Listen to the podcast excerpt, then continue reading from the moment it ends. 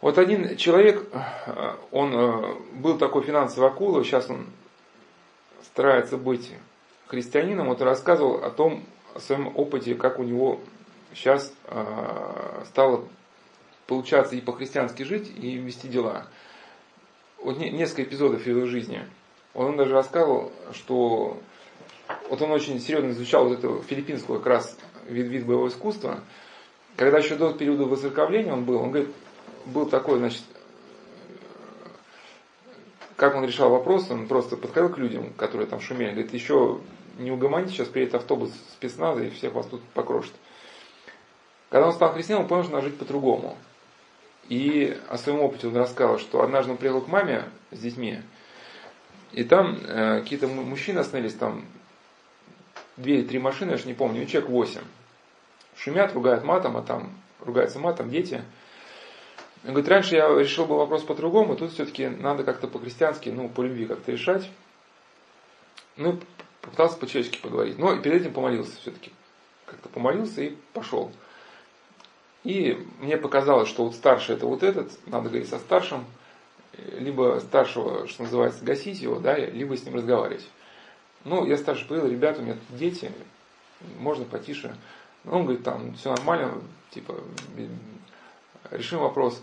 И уже ухожу. Вдруг, оказывается, что старший сел в машине, и, там, и из машины дядька вылезает, что-то я не понял, там, это что такое было.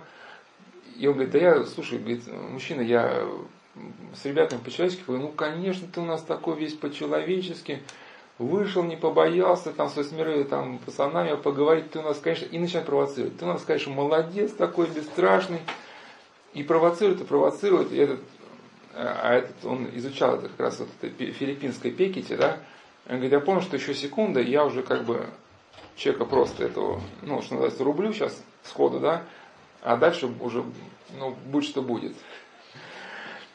И вот как только уже вот это, уже механизм стал включаться, вот вдруг он говорит, ну, какая-то роса, вот именно вот это было от Бога какая-то, да, потому что это не спутать с человеческим, какая-то роса ты нашла, у тебя такой внутренний какой-то покой. И я говорю ему, слушай, у меня есть мама живет. Он говорит, я не понял, это Нина Степановна, это что ли? Он говорит, да, Нина Степановна. А, Нина Степановна, это мы уважаем, это типа все нормально. И раз, и они успокоились. И он говорит, вот этот опыт у него, ну, остался, что, что если ты э, как бы помолился, что тебе в критической ситуации Господь дает возможность, ну, не пойти в патологическом каком-то ключе. Значит, и, соответственно, он работает в трейдинге. В трейдинге, где надо очень чувствовать движение рынков и так далее. И вот здесь как бы стоит вопрос вообще о том, что действительно жить по-христиански и можно, и нужно. То есть сейчас главное свойство среды – это ее непредсказуемость. Да, и стремительные изменения. Соответственно, люди там, в основном многие, кто учились в экономических вузах или просто приобретали профессию, учились там на системах, которые предполагали какое-то стабильное развитие, да? Там, прогнозирование, планирование. Когда все стремительно меняется, соответственно, люди с таким образованием адаптироваться не могут. Мы в прошлых беседах, в прошлых циклах разбирали, что были там специальные даже тренинги там, для топ-менеджеров, там они изучали искусство, что-то там картины, там, еще что-то, чтобы хотя бы они хоть немножко, да, из своей заточенности на деньги они ну, вышли. Потому что если только, только на деньги, ты вот не можешь сказать, что, ребят, ну, у меня мама здесь живет. Да, как бы не можешь, ну, в сторону. Тебе же надо даже договариваться, какие-то контракты подписывать. Кто его знает, ну, наши какие-то личные предпочтения, там, контакты личные. Но суть в чем, что если у человека была чуткость, мы на прошлой беседе разбирали, к совести, если он старается не мыслить моделями, то он может заметить какие-то тонкости нюансов, которые могут позволить ему к ситуации адаптироваться и принять правильное решение.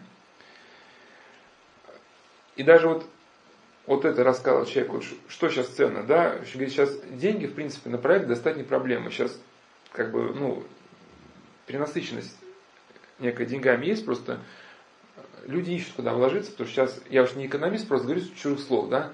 Где-то могу ошибиться, что отрицательная процентная ставка, то есть раньше люди вкладывали в банки, и банки много платили за то, что вы держите деньги. То сейчас уже в некоторых местах уже вы платите банкам за то, чтобы они ваши деньги держали. То есть, если деньги не работают, они начинают терять. И, соответственно, нужна идея, как бы, вот, во что вложиться. А идею-то как раз найти способен тот, кто способен ситуацию почувствовать. А способен почувствовать тот, у кого вот совесть не загублена, да, и есть любовь к ближним. Потому что любовь к ближним, способность чувствоваться в жизнь другого человека, эта же навык нам позволяет чувствоваться и в жизнь, ну, вообще. И мы разбирали вот эту идею вот селфа, да, ну, селф это, если не разбирать психологию, это примерно христианская координата, христианская картина мира, это грубая совесть. Вот как в научной литературе писалось, что люди, которые связь с селфом утратили, ну, то есть раскололи себя через какие-то поступки, противоречащие глубинным каким-то нашим основам, да, эти люди начинают напоминать механических роботов. У них теряется способность создавать творческие идеи. Грубо говоря, человек, который свою совесть не растратил, он способен понять ситуацию и как-то, ну, адаптироваться к ней. Одна девушка вот рассказала, которая работала как раз в компании, которая, ну, занималась с этими стоповыми менеджерами, всякими э, моментами. Она многих знала таких, кто на каких-то там позициях ключевых. Она как бы рассказала, что у них характерно наличие какого-то четкого мировоззрения, и у многих вот это мировоззрение стремится приблизиться к христианству. То есть люди понимают, что на этом уже уровне, то есть если у тебя не будет каких-то четких ориентиров, сложности, ты сталкиваешься с сложностью такого уровня, и что тебя просто размоет. И там уже вот много строится уже на каких-то личных отношениях, если ты где-то начинаешь вести себя, ну, нехорошо по отношению к другим, просто ты теряешь какие-то нужные контакты, да, то есть, и это люди, у которых все-таки обычно за душой что-то стоит. Ну, то, что, может, это что-то будет не совсем как бы, как будет, как-то, может, будет, ну, слишком уж своеобразно, как бы, да, но быть роботом на таких должностях уже, ну, не, не получится.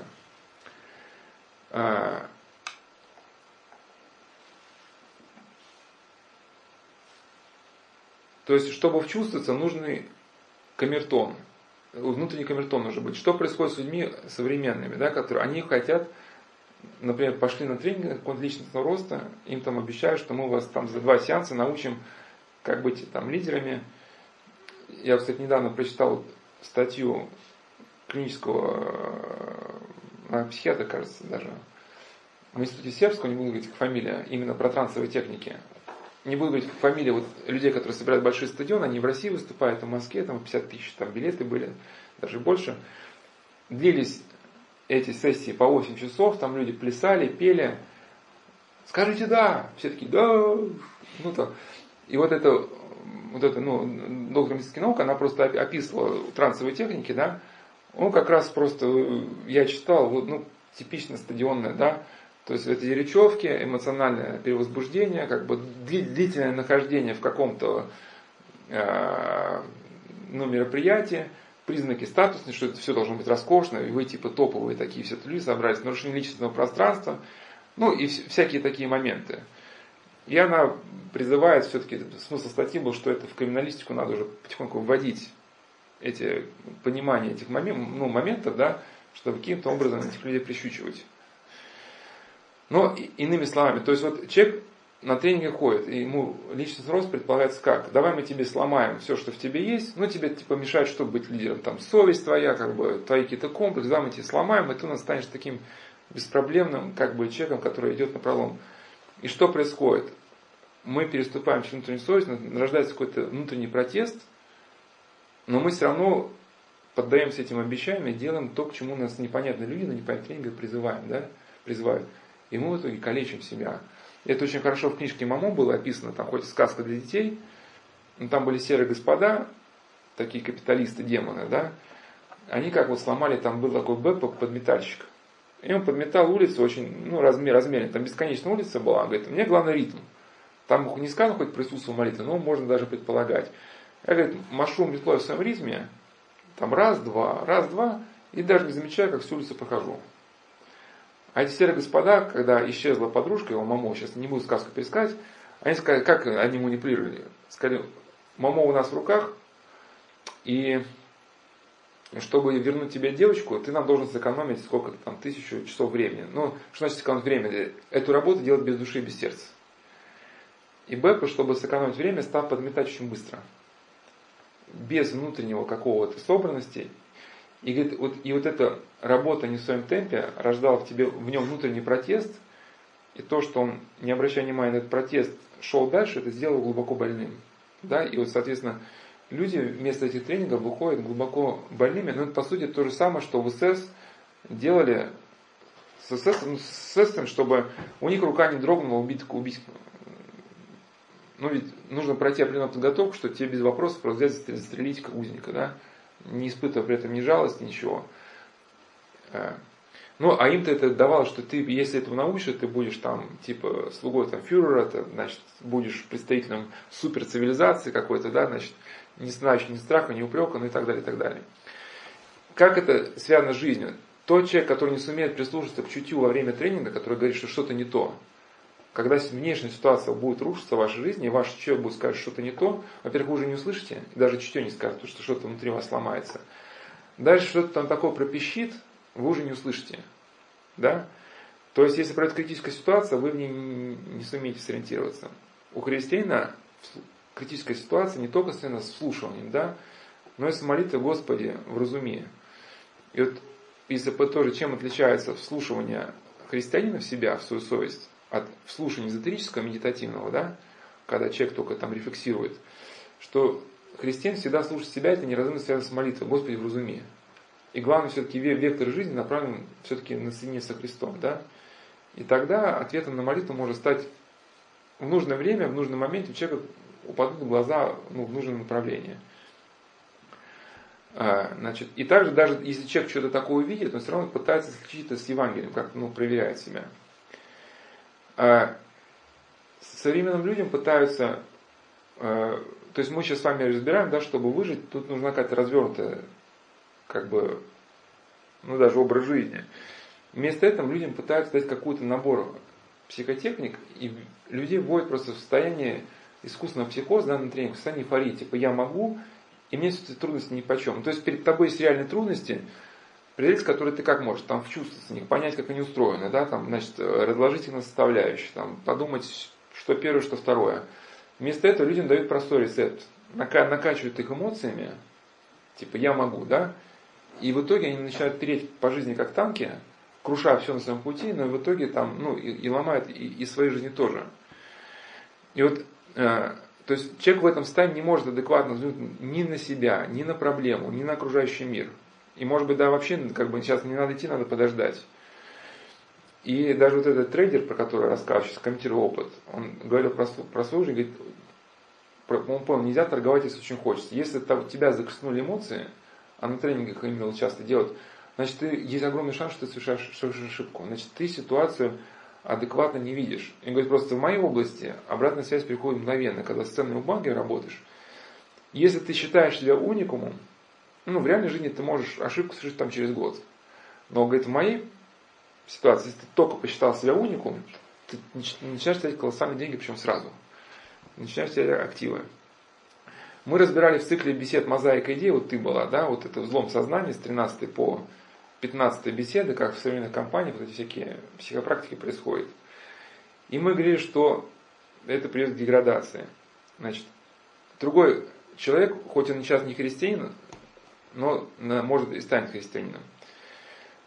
Это мой вопрос, что сейчас кто-то говорит, что быть христианином сейчас невозможно. Вот человек из очень успешной компании говорит, что в моем бизнесе честность залог успеха, долгосрочные проекты. Просто если ты кого-то обманешь, с тобой никто дела иметь просто не будет. И вот даже в США, когда был экономический кризис, исследования показали, что выжили те компании, которые, которые имели доверие населения. Просто в условиях, ну, кризиса, да, люди вкладывают деньги, покупают те продукты, которым имеют доверие. Вот это рвачество, оно как бы, ну, не срабатывает.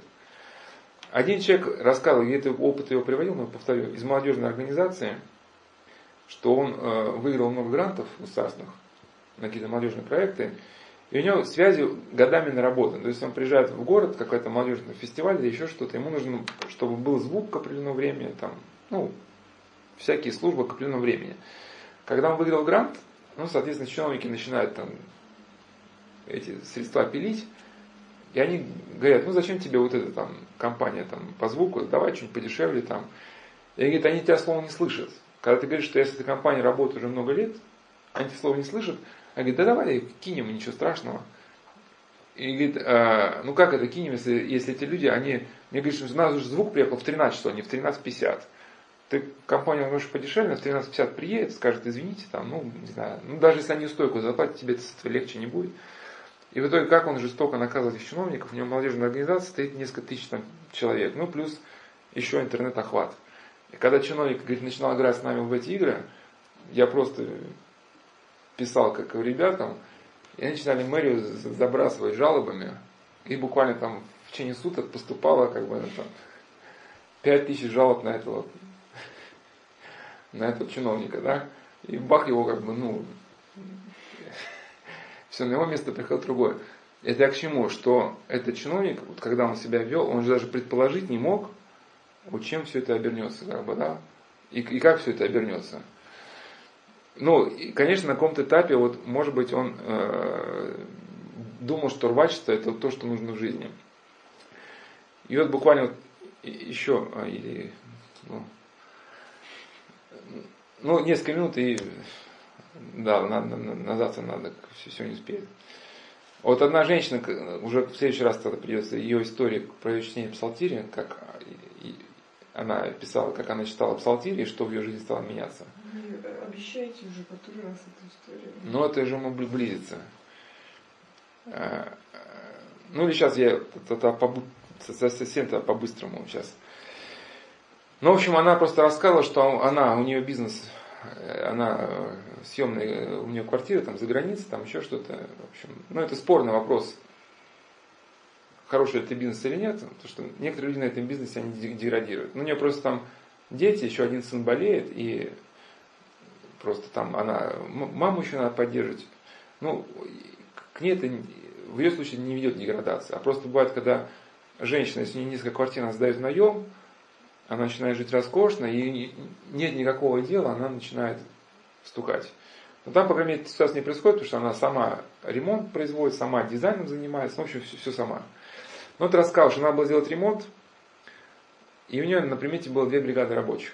Она сама этим занимается, она все в курсе стоимости, прочего-прочего. Ну, первая бригада рабочих посмотрела, что, ну, типа, женщина, сейчас давайте лапшу на уши навешаем. Рассказали, как здесь много работы. Но я-то понимаю, что вообще работы немного, а мало. Другие, другая бригада честно сказала, что, что это ерунда, и быстро сделаем все. Да? А возьму вторых, они у меня и делали ремонт. А вот ловили первых, хотят больше денег, и думают, что другие ничего не понимают. Зато и не получают ничего, пусть дальше отдыхают. Да? Ну и также рассказывал, что ситуация, не буду вникать, она квартиру сдавала в престижном курортном там городе. В общем, там смысл ситуации, что риэлтор пытался, что, значит, э, в общем, она отдала квартиру риэлтору, риэлторам, э, чтобы подыскал того клиента. Но я так понял, сейчас не буду вникать. Он ее не, не уведомил о том, что нашел клиента, хотел на, на какое-то время клиента, так сказать, поселить, э, но не знал, что на нее уже вышел самостоятельно другой человек. И она ему дает ключи от квартиры, и тот человек заселяется, а там какой-то, ну, непонятная какая-то девочка, да, которую риэлтор просто там впустил, думая себе нажиться. Но в итоге там, я уж не знаю, что ему дальше, у нее там неустойки, надо, как, ну, в общем, как она пишет, девочке надо было заключать со мной договор не через третьих лиц. Пусть разбирается риэлтор, хотел обмануть, вот и получил. В любом деле надо быть честным, хотя бы перед самим собой, нельзя плутовать. Ну и также вот она рассказывала, что был такой серьезный бизнес у нее там со строительной техникой, сообща купили на большую сумму там техники с человеком, ну и все шло хорошо. Зарабатывали, но она хоть была немножко недовольна человека, что он прибыль вкладывал, ну, не в бизнес дальше, а в какие-то там дачи, но на одном моменте, что называется, жадность фраера сгубила, он стал ей говорить, что вот, мол, я-то мужчина, я тут техникой занимаюсь, а вы-то просто как бы, ну, деньги инвестировали, а надо, соответственно, не пятьдесят на пятьдесят, а шестьдесят на сорок, семьдесят на тридцать. Она говорит, ну, раз такие разговоры начинали, да, все, то продаем и расходимся. И в итоге, как бы, не знаю, какой-то мужчина сложилось все дальше, Но вот это желание, как бы, э, ну, обогатиться, оно не всегда приводит к каким-то... То есть, когда человек утрачивает какие-то здоровые основы жизни, от них отступает, это в итоге через него оборачивается, ну, оборачивается против него. Если еще, это к вопросу честности, к вопросу еще тренингов, да, какие последствия, вот мы разбирали в цикле «Пятит мозаика идей», что гипервозбуждение – это не только отсутствие способности адекватно реагировать на ситуацию, это в итоге еще биполярное расстройство через пять-семь лет. Да, гипер, гипервозбуждение на тренингах приводит к общей хаотизации мышления, что человек перестает принимать еще адекватные шаги. Но, по сути, тренинги, которые сейчас активно используются в компаниях, это, по сути, можно сравнить с военной медициной. То есть, военная медицина, солдату оторвал там ногу, ему вкалывают укол, он сейчас оторванной ногой там бегает, двадцать минут стреляет, ну, потом у него там все истощается, он просто падает, ну, это уже, и это уже, мол, не суть важно, потому что там уже бой типа выигран, да, там будет новый солдат. Ну, я к чему, что человек, вот, ну, понятно, он в атаку-то идти может, но у этого солдата, когда находится под воздействием стимуляторов, ну, у него адекватно-то мышление уже не работает. И вот, как один спецназец говорил, что я, говорит, видел людей, которые страх пропадал, эти люди погибали сразу. Потому что страх твой самый лучший друг. Ну, страх не в смысле, когда ты боишься, когда ты подчинил его себе. Просто страх тебе в нужный момент скажешь, что напрягнулся.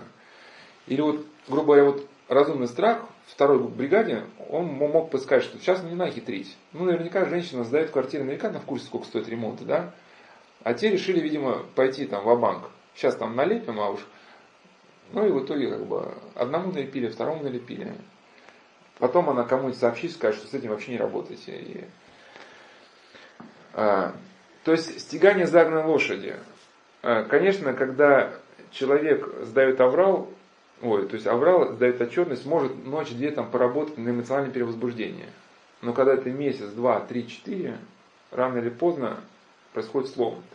То есть, можно лошадь стегануть на каком-то отрезке, там, или вот когда кроссы, там, люди бегают, да, последний, там, секрет кроссов, это что, сэкономить силы, что на последнем отрезке заставить себя, ну, выложиться.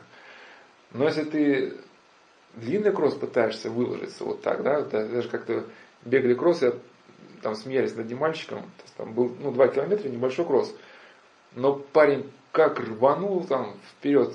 Ну, он, наверное, себе оказался победителем, но на них просто, ну, все засмеялись. Потому что, ну, это было видно, вот, полная неопытность. И после первого круга он сдох уже, да.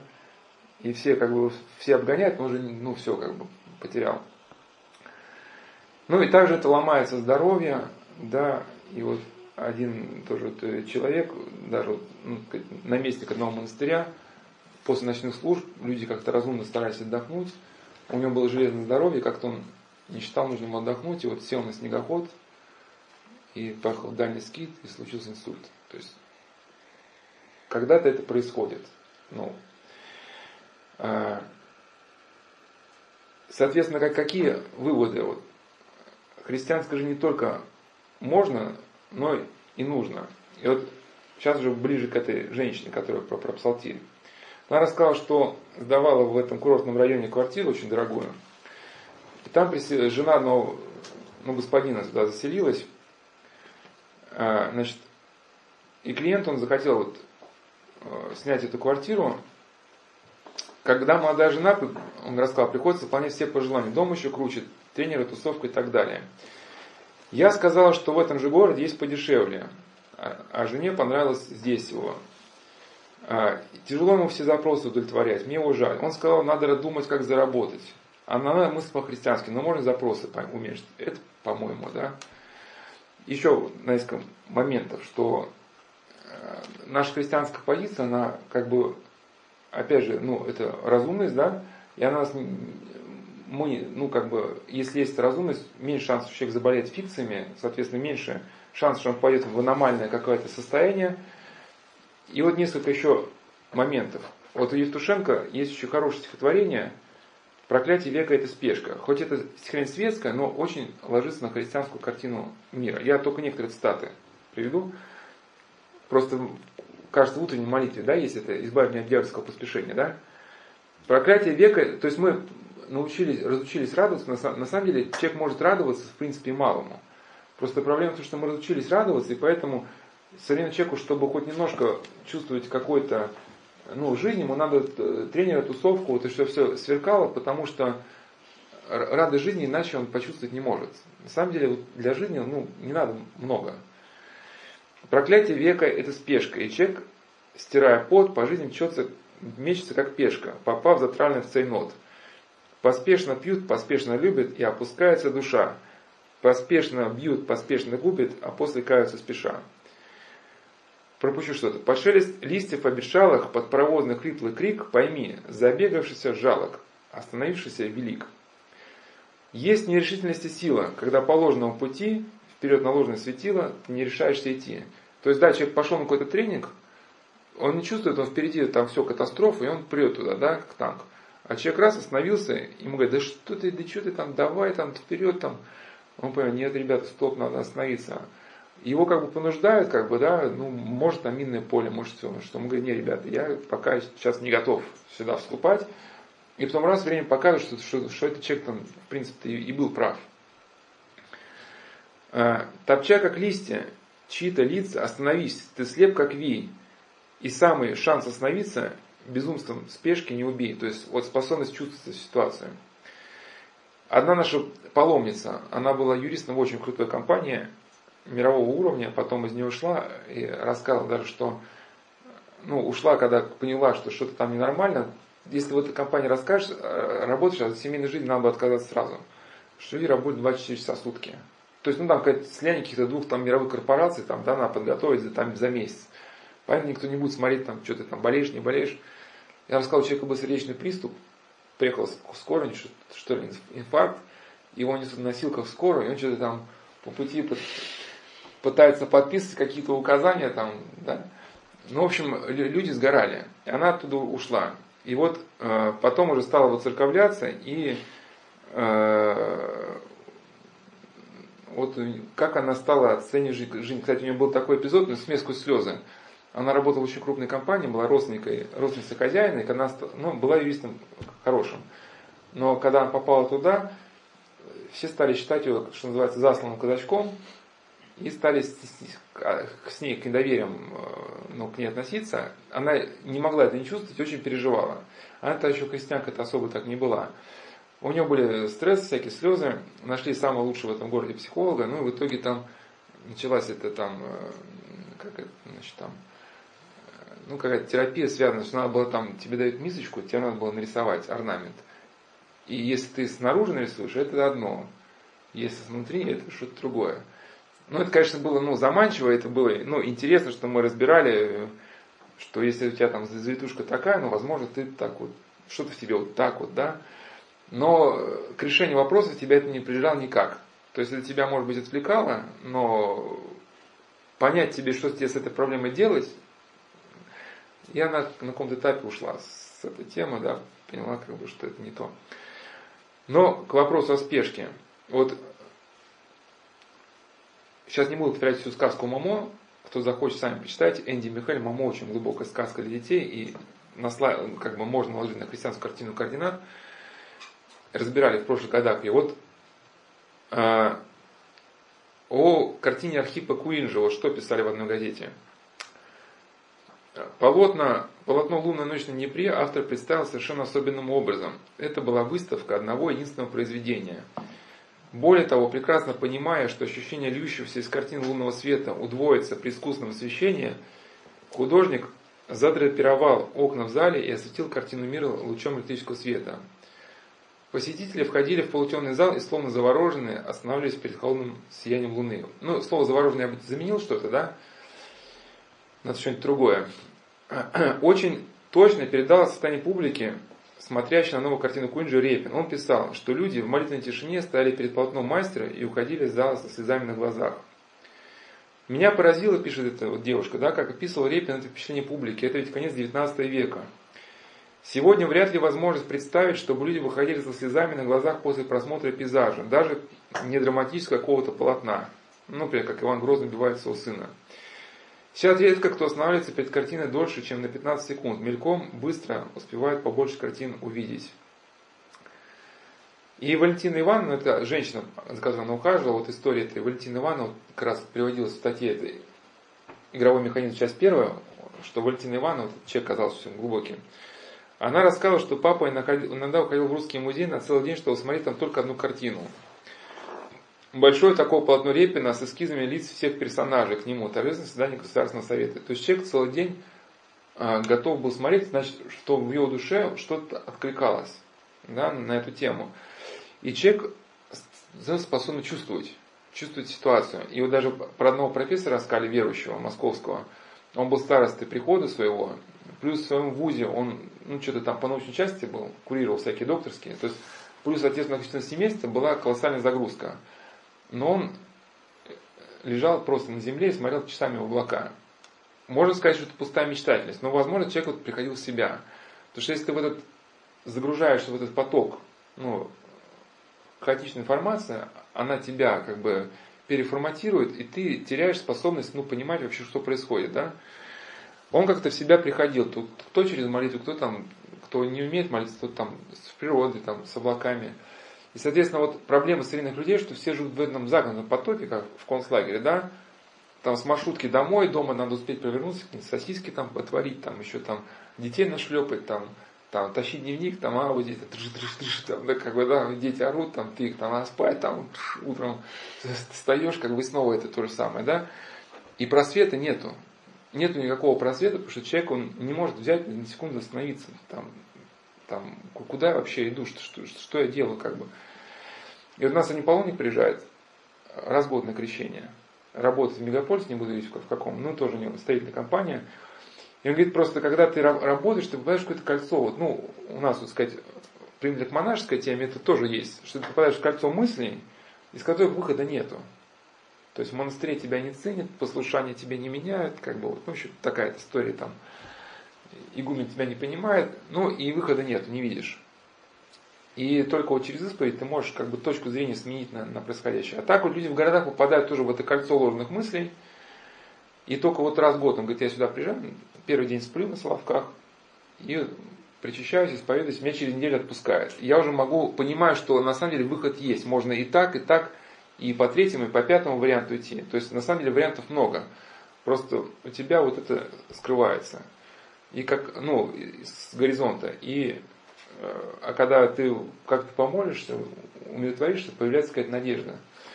Ну ладно, про псалтирь все-таки не успели. Не успели. Ну уже просто сейчас... Ну просто одну историю и, и, и все, и разойдемся. Про псалтирь, просто она сдает квартиры. Смысл, что она решила взять себе за правило перед выходом на дела дня читать по, по третьей кафизмы. Она несколько историй записывала, но просто вот одна история такая была классическая. Значит, то есть она входит в метро, она едет, в общем, что-то с правами надо ей получать. У нее несколько историй было, было вот в таком клубке. Значит, едет что-то, значит, срок прав закончился. Входит в метро, звонок на мобильный. Звонит соседка, сообщает мне, что мы ее заливаем. То есть та квартира, которую она сдает, из нее заливают. Начинаю думать, что можно сделать. Я уже не дома, надо ехать к врачу. Так, значит. А, значит, нет, она, это просто история. Она села в метро, потому что срок прав ее закончился, она поедет, поедет на машину, едет она к врачу. Значит, и я уже не дома, надо ехать к врачу по времени. Ключей этой квартиры у меня с собой нет, дома никого нет, чтобы мне передали ключи. Я сказал соседке, чтобы она не волновалась, придется перекрыть весь стояк, а потом я приеду с ключами. Стал звонить клиенту, который живет в этой квартире. Он оказывается в Уфе. Ну, то есть, вариантов нет. Но вдруг, опять, тебе Господь дает шанс. Но вдруг оказывается, что брат его в Москве. Но брат уже ехал на работу. Ну, по его просьбе, клиент, который уехал, кому сдал квартиру, откуда течет там что-то.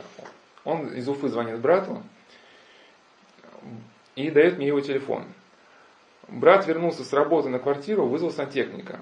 То есть течет труба отопления, которая ко мне не имеет никакого отношения. Она на ответственность застройщика находится в квартире.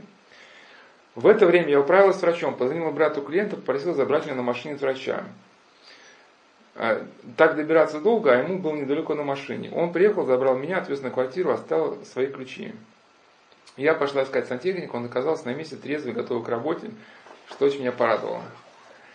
Он отодвинул кабину, вынул плитку из стены, отрезал протекающий кусок трубы, вставил новую. Все проверил, но все...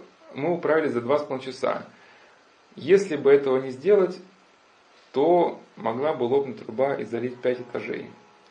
Ну, в общем, и даже, э, та, ну, и на этом ладно, мы закончим. Ну, то есть, письменно это не очень передалось, но представьте просто ситуацию, что вы сдаете квартиру, вам звонят, что течет вода, сейчас может всех залить, этого человека нету, ключей как бы у вас нету, вообще на прием к врачу, что делать, как бы, да? И вот эта ситуация, как бы одно за одной, она раз, как бы, и все рассосалось. И вот она потом заметила, что это, ну, не случайно, что когда читаешь псалтирь, вот какие-то такие неразрешимые ситуации, они начинают как-то, ну, все-таки, какая-то зацепка появляется. Ну, об остальном уже, об остальном уже в следующий раз. Или ладно, раз вы не подорвались, как, как, как дети на переменах, просто у меня не записано, я это могу забыть. Вот этот же трейдер рассказывал, он ехал на Соловки, э, он где-то упомянул эн эл пэ, да, и, значит, брат ее одного компаньона изучал эн эл пэ, не знаю, может быть, даже с целью манипуляции. Просто если мы пытаемся манипулировать другими, надо понять, что без последствий для психики это не произойдет. У брата началась шизофрения. И он, значит, собирается в Красной Столовке, но еще не приехал. Ему звонит вот девушка-компаньон, и говорит, слушай, говорит, приезжай, мне очень страшно, мне реально страшно, я не знаю, что делать. А он еще тогда вот только стал воцерковляться, еще недавно был такой финансовый акулой, который там все море по колено, там автобус спецназа, сейчас всех покрошим. И он приезжает и говорит, я понимаю, что я ничего здесь не делать не могу. Вот такое было чувство безысходности. Вот у него брат вот сидит вот так, у него все мышцы напряжены, он сидит уже неделю, вот смотрит в одну точку, вот, и не встает ни в туалет, не есть, и неделю, вот так уже, просто не вставая со стула. И как бы вот ты смотришь, ты не знаешь, что сейчас с человеком происходит. Ну, вот он сидит так, кто, не знаю, тесак он возьмет или что он. И я, говорит, я понимаю чувство безысходности полное, говорю, ну слушай, надо звать бригаду, другого варианта просто нету. И сейчас уже будем вызывать бригаду.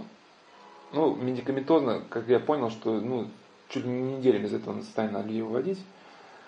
И он говорит, я в безысходности, ну, уже как, надо, надо что-то, ну, помолиться как-то. Ну, он особо много молитв не знал, стал, открыл молитвослов, нашел, что он так более-менее знает, девяностый псалом. Дважды прочитал девяностый псалом. Вдруг брат заходит сам в комнату, но еще глаза пока не вменяемые.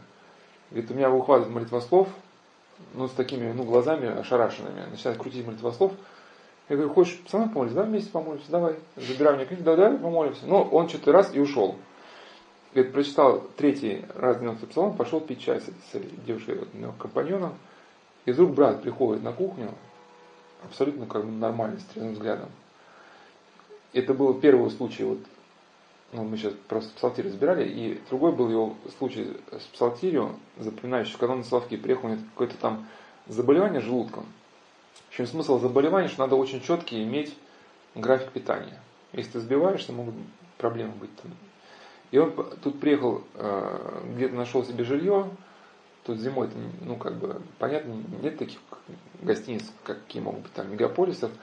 Но, в общем, что-то в день перелета у него сбилось с его графиком, и как-то что-то он вовремя не покушал, как ему надо. И ночью просыпается от дикой рези в желудке. Телефон лежит где-то далеко, он от боли не может шевелиться, не может даже до телефона. Ну и главное, что он на Соловках, ночью он тут ничего не знает. Куда здесь, ну, звонить? Там, понятно, мегаполис, там личные врачи у него все прибегут, прилетят, как бы, да. Тут все, как бы. И он начинает, вспомнил слова девяностого псалма, начинает читать, и прям вот говорит, я еще не успел дочитать, меня боль отпускает. И я просто тут же раз спокойно засыпаю дальше. Вот. И на этой оптимистической ноте мы закончим, а остальное уже завтра.